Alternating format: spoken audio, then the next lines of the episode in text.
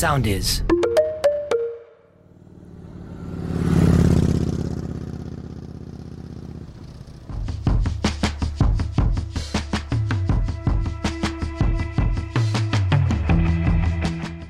Φίλες και φίλοι, γεια σας. Είμαι ο Λάζαρος Μαυράκης και τα τελευταία 24 χρόνια βάζω τις λέξεις σε σειρά, γράφοντας για ένα από τα πιο γοητευτικά αντικείμενα πάθους, τις μοτοσικλέτες.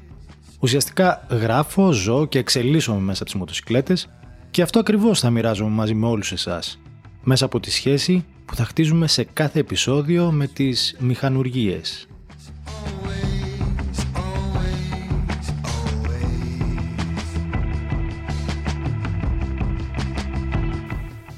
Τα πολλά κυβικά, το γκάζι, η πολλή δύναμη ασκούσαν ανέκαθεν μια γοητεία σε εμάς τους ε, μοτοσυκλετιστές. Κατά πόσο όμως αυτό όντως είναι μια υπερβολή και κάτι αναγκαίο, κάτι χρήσιμο ή απλώς εξυπηρετεί το συνέστημα, ο γνωστός ανθρωπολόγος, παύλα ηθοποιός, παύλα ψυχολόγος, παύλα φίλος και Παύλα μοτοσ... κατάλληλος για αυτό το θέμα.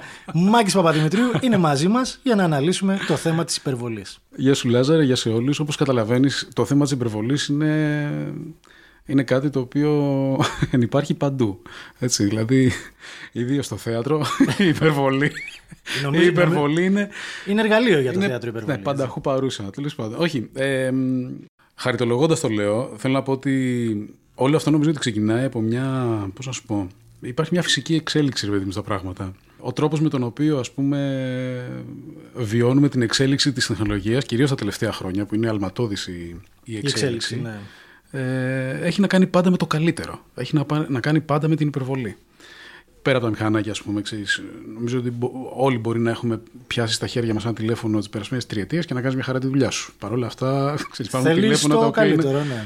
Εγώ σκεφτόμουν, ας πούμε, ότι το τηλέφωνο που έχω τώρα είναι ε, νομίζω ή 10 ή 12 φορές πιο γρήγορο από τον υπολογιστή που είχα όταν είχα περάσει στο πανεπιστήμιο. Τρομερό αν το σκεφτείς έτσι, Τρομερό, τρομερό. ναι, ναι. Και δεν πάνε πολλά χρόνια, είναι 20 χρόνια. Παραπάνω, 25. Κρύβε, κρύβε χρόνια. Κρύβε, μαρτυρά στην ηλικία μας. Μη σου πω ότι είναι και πολύ πιο. Μπορεί και 100 φορές πιο γρήγορο. Δεν έχει να κάνει τόσο πολύ. Απλά λέω ότι η, η ανάγκη αυτή δεν νομίζω ότι είναι.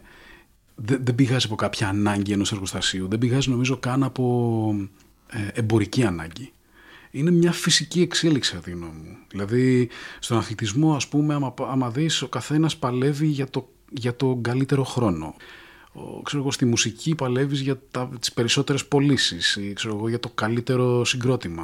Ε, όπου και να το δεις αυτό το πράγμα. Υπάρχει η τάση αυτή, το, το καλύτερο, το καλύτερο, το καλύτερο. Άρα δηλαδή και εμείς που οδηγούμε μοτοσυκλέτες θεωρείς ότι για μας το, το κορυφαίο είναι η ταχύτητα, είναι το, η δύναμη, το αυτό που καβαλάς δηλαδή να είναι το Θα πιο σου- δυνατό. Θα σου πω, προσωπική μου άποψη είναι, είναι και αυτό. Ότι δεν είναι μόνο αυτό. Προσωπικά, οκ, εγώ γοητεύομαι πάρα πολύ από τους αγώνες MotoGP, έτσι. Δηλαδή και βλέπεις, ας πούμε, και Παρ' όλα αυτά, ξέρω, ξέρω με γοητεύει περισσότερο, ρε παιδί μου, η, η, η ταχύτητα μέσα στη στροφή και λιγότερο η ταχύτητα στην ευθεία. Δηλαδή, όσο και αν θαυμάζω το Ducati, ας πούμε, πάει 3,40-3,50, ξέρω εγώ.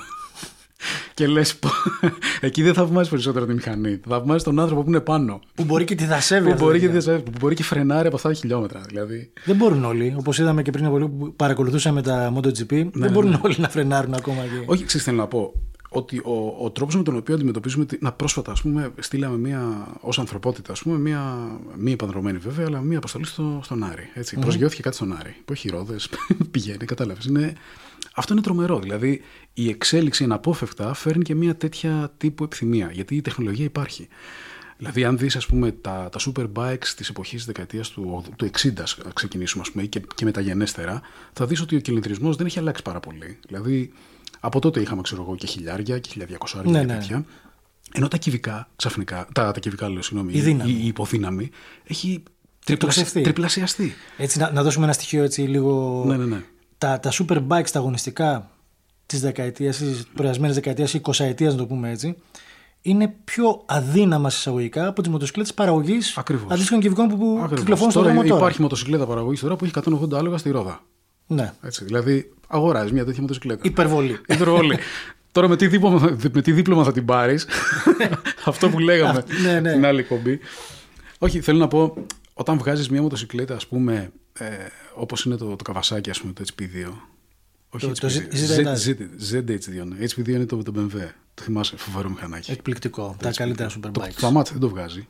Ε, ναι, δεν βγάζει. Υπάρχει- Υπάρχει το HP4. Υπάρχει το, το HP2 που ήταν ε, ένα στην ουσία γυμνό adventure που είχαν, που είχαν Ναι, ναι, ναι. φτιάξει. Ένα Ναι, ναι, super ναι. motard. Ένα... Βασισμένο στο τρελό. GS. Μπράβο, ναι, ναι. Τέλος πάντων. Λοιπόν, κλείνουμε την παρένθεση. Για το Kawasaki λοιπόν, το ZH2, Που, που έχει, συγγνώμη να σε διακόψω, που έχει τη βάση του στο ETA2, ε, το Ninja το ETA2 και το ETA2R, που είναι οι, οι πιο γρήγορες μοτοσυκλέτες και δυνατότερε παραγωγής, έτσι. το οποίο βγάζει ας πούμε πόσα 300 άλογα, πόσα έχει; Έχει 200 άλογα και ξεπερνάει τα 350 χιλιόμετρα τελική στο 350 χιλιόμετρα. ETA2R. Μπέρδεψα τα άλογα με τα χιλιόμετρα. Τα MotoGP πώς, ε, σε, τι, σε τι υποδυνάμεις κυμαίνονται τώρα; Ε, 250 ας πούμε; Ναι, δεν ανακοινώνουν ακριβώς, 240, 250 αλλά είναι εκεί. τουλάχιστον. Είναι γύρω στα 250 με 240 άλογα. Ναι, ναι, ναι. Όχι, ε, εκεί που θέλω να πω λοιπόν είναι ότι όταν έχεις μια τέτοια μοτοσυκλέτα, σαν εργοστάσιο, σαν ε, φίρμα, ας πούμε, σαν brand, δεν, κατά τη γνώμη μου δεν το βλέπω σαν ε, φτιάξανε τη γρηγορότερη μοτοσυκλέτα. Δηλαδή θεωρώ ας πούμε ότι αν έκανε την ίδια προσπάθεια και η Yamaha και η Honda και η, ξέρω, εγώ, η Aprilia, οποιοδήποτε κτλ. Με τον ένα ή με τον άλλο τρόπο η επιδόση θα ήταν κάπου εκεί. Αυτό που δείχνει για την Kawasaki συγκεκριμένα ας πούμε είναι η τεχνολογία, είναι ο τρόπος που το βγάζεις. Είναι ε, η, πώς το λένε, η χρησιμοποίηση των υλικών, είναι οι τεχνικές κατασκευής, Η μεταλλουργία, είναι η, μεταλλουργία, η- είναι η- τα ηλεκτρονικά. η, η, η τεχνολογία που κρύβεται πίσω από τέτοιες δημιουργίες για μένα είναι πολύ πιο υπερβολική σε εισαγωγικά από τη μηχανή την ίδια και τις δυνατότητες της. Δηλαδή ε, έβλεπα πριν από χρόνια είναι η αλήθεια τη διαδικασία κατασκευής της Bugatti Veyron. Ταχύτερο αυτοκίνητο Το στον ταχύτερο κόσμο. αυτοκίνητο στον κόσμο. Τότε. Ναι. Ο τρόπος με τον οποίο στήθηκε όλη η, η διαδικασία παραγωγής έφερε την, ε, πώς το, λένε, το, το εργοστάσιο ένα επίπεδο πάνω από ό,τι ήταν πριν σε σχέση με την τεχνογνωσία στο πώς δημιουργούμε καινούριε μηχανές για να φτιάξουν τα εξαρτήματα. Ναι, βέβαια, Είναι- γιατί αυτό είναι πάρα πολύ σημαντικό που λες και πρέπει να το πούμε. Για να φτιάξεις και να παράγεις σύγχρονη και τεχνολογία εχμή, χρειάζεσαι και αντίστοιχη τεχνολογία στην κατασκευή των εργαλείων για να το καταφέρεις αυτό. Ακριβώς. Όταν βλέπεις λοιπόν τέτοιες μοτοσυκλέτες, πώς είναι το BMW ας πούμε, το, αυτό που λέγαμε, και το RR ας πούμε ενδεχομένως το χιλιάρι, πώς είναι τα, όλη η σειρά της Yamaha στα Superbikes και της Honda, όλα τα Ιαπωνέζικα δηλαδή, τα, που τεχνολογικά ας πούμε είναι στο, Στο peak της στο, τεχνολογίας. στο peak της τεχνολογίας και τέτοια, από πίσω υπάρχει μια εξέλιξη και μια, πώς να σου πω, μια διάθεση για να πας στο καλύτερο που ενδεχομένως εμείς το βλέπουμε τώρα σαν μια υπερβολή, αλλά μην ξεχνάς ότι όλα αυτά τα οποία ενδεχομένως αρχικά είναι μόνο για τους αγωνιζόμενους και για τους αγώνες και τα λοιπά, περνάνε Περνάνε λίγο... Ακριβώς, ακριβώς. Δηλαδή πότε, πότε θα, θα, θα συζητούσαμε ποτέ ας πούμε, για traction control στις μοτοσυκλέτες ας πούμε, ή για... Τώρα έχουν και τα scooter traction control. Ακριβώς, έτσι. ακριβώς. Είναι πράγματα δηλαδή που εμείς τα ονομάζουμε υπερβολικά. Τώρα το καταλαβαίνω. Υπάρχει, υπάρχει μια δόση υπερβολής η οποία έτσι κι αλλιώς θα είναι πάντα υπερβολική. Δηλαδή το να πηγαίνει μια μηχανή πάνω από 300 χιλιόμετρα. Είναι υπερβολικό. Μεταξύ μας και πάνω από 200, δηλαδή, οκ, δηλαδή τι θα, τι θα αλλάξει. Κατάλαβες. Αλλά είναι, ε, εμένα μου αρέσει. Δηλαδή, ίσως η χρηστικότητα είναι ε, ελάχιστη. Έως μηδενική, Έως μηδενική. Αλλά από πίσω όμως κρύβονται άλλα πράγματα. Δηλαδή, για να φτάσει εκεί όπως λες και εσύ ακριβώς, ε, υπάρχει μια αλληλουχία τεχνολογικών ε, συμβάντων που έχουν μια χρηστική προέκταση. Όχι μόνο αυτό, υπάρχει και μία, ε, πώς να σου πω, ε, ένα, ένα συνολικό πλαίσιο που όταν βάζεις τα τεχνολογικά σου επιτεύγματα, όταν μαζέψεις όλες τις υπερβολές που έχεις φτιάξει και τις συνδυάσεις σε ένα πακέτο πιο ε, για το μέσο καταναλωτή, τότε φτιάχνεις ένα προϊόν που ενώ άλλες εποχές θα έμοιαζε ως υπερβολικό, τώρα είναι το mainstream. Δηλαδή πάρει για παράδειγμα ας πούμε, το, το Tracer. Έτσι, το οποίο ένα μηχανάκι βγάζει 110 άλλο, 115 πόσο βγάζει. Έχει Τώρα traction το control, καινούργιο 119 άλλο. 119 άλλο κτλ. Λοιπόν, αυτή η υποδύναμη από 900 κυβικά πριν από 10-15 χρόνια έκανε superbike. Επιστημονική φαντασία. Επιστημονική φαντασία. Και όμως έχει κατέβει γιατί ο τρόπος με τον οποίο η υπερβολή στην τεχνολογία έχει δημιουργήσει το traction control, το καλύτερο ABS, τη τεχνολογία των ελαστικών, των αναρτήσεων κτλ. Έχει κάνει αυτό το μηχανάκι και την υποδύναμη που πριν από λίγα χρόνια θα έμοιαζε εξωπραγματική, ας πούμε, την έχει κάνει απολύτως διαχειρίσιμη σε έναν άνθρωπο που προφανώς έχει μάθει και να, να οδηγεί, ξέρω εγώ, ξέρεις, μεγάλο κυβισμό, μοτοσυκλέτες κτλ. Αλλά λέω ότι ενδεχομένως ποτέ δεν θα φτάσουμε στη, στην, ε, πώς το λένε, στη στιγμή όπου ένα υπερσκούτερ ηλεκτρικό, το οποίο θα βγάζει, ξέρω εγώ, σε 100 άλογα, θα πηγαίνει 250 χιλιόμετρα και θα είναι mainstream. Τρέμω μόνο στην ιδέα. Τρέμω μόνο Ναι, στην ιδέα. εννοείται. Αλλά είναι, νομίζω ότι κάθε, Εγώ θυμάμαι, αν θυμάσαι, ας πούμε, το, το μεγαλύτερο επίτευγμα εκείνης της εποχής, δεκαετίας του 90, ας πούμε, τεχνολογικά ήταν το NR. Το Honda NR, ναι. Το οποίο με, δεν τα, έβγαζε, με τα oval έμβολα. Με τα oval έμβολα, το οποίο δεν έβγαζε ούτε εξωπραγματική υποδύναμη, ούτε ήταν το πιο γρήγορο, ούτε τίποτα. Και όμως ο τρόπος κατασκευής των, ε, των πιστονιών και η τεχνολογία που έβαλε η Honda σε αυτό το πράγμα έκανε ξαφνικά το NR να είναι από, τις, ε, πώς το λένε, από τα έργα τέχνης της ε, μοτοσυκλετιστικής ε, ε, πώς το λένε, παράδοσης που έχουμε ας πούμε. Μα ακόμα και σήμερα εξακολουθεί να θεωρείται ένα σπουδαίο τεχνολογικό επίτευγμα. Ε, η τεχνολογία δηλαδή για τα οβάλα έμβολα της Honda είναι κάτι αξεπέραστο ακόμα. Ακριβώς και δεν περιορίζεται νομίζω η υπερβολή στα κυβικά. Mm-hmm. Δηλαδή μπορεί να είναι υπερβολή στη σχεδίαση. Δηλαδή κοίτα πώς ήταν, ξέρω εγώ. Η... Θέτεις κομψά κάτι για να πεις αυτό δεν βλέπετε. αυτό δεν βλέπετε.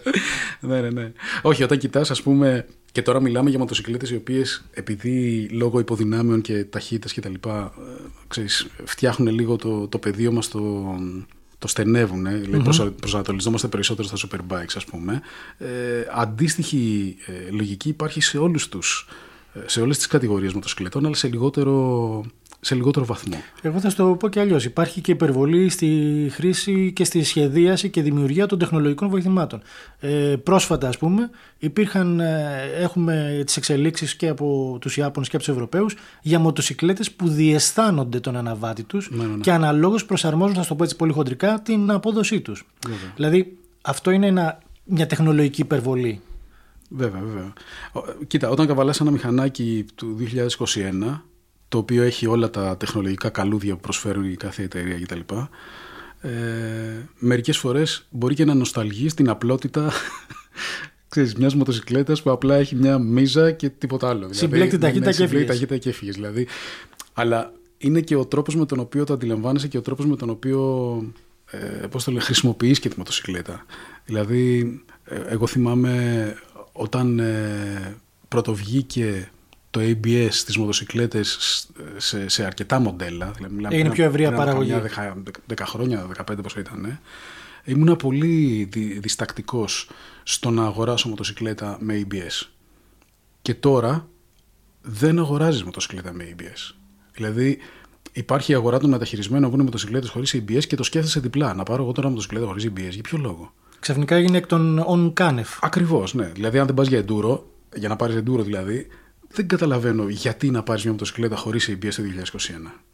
Δηλαδή, εντάξει, αν το βάλεις με οικονομικά κριτήρια, ρε παιδί μπορεί να πάρεις ένα μηχανάκι φτηνό και εντάξει. Αλλά, δηλαδή, θέλω να πω ότι είναι μια. Ε, Πώς το λένε, η τότε υπερβολή του ότι όλες οι μηχανές πρέπει να έχουν ABS γιατί είναι σωστό και τα λοιπά και φρενάρια και τέτοια. Ναι, ok, okay, ξαφνικά έγινε ε, όχι mainstream, έγινε νόμος. Ναι, είναι υποχρεωτικό από νόμο. Ε, άρα λοιπόν καταλήγουμε στο ότι αυτή η υπερβολή δεν κρύβει μια ματαιότητα, αλλά κρύβει πολλά πράγματα από πίσω που μας οδηγούν να σκεφτούμε ότι τη θέλουμε την υπερβολή. Και να σου πω και κάτι. Έτσι, να το θέσω και λίγο στο συναισθηματικό παράγοντα.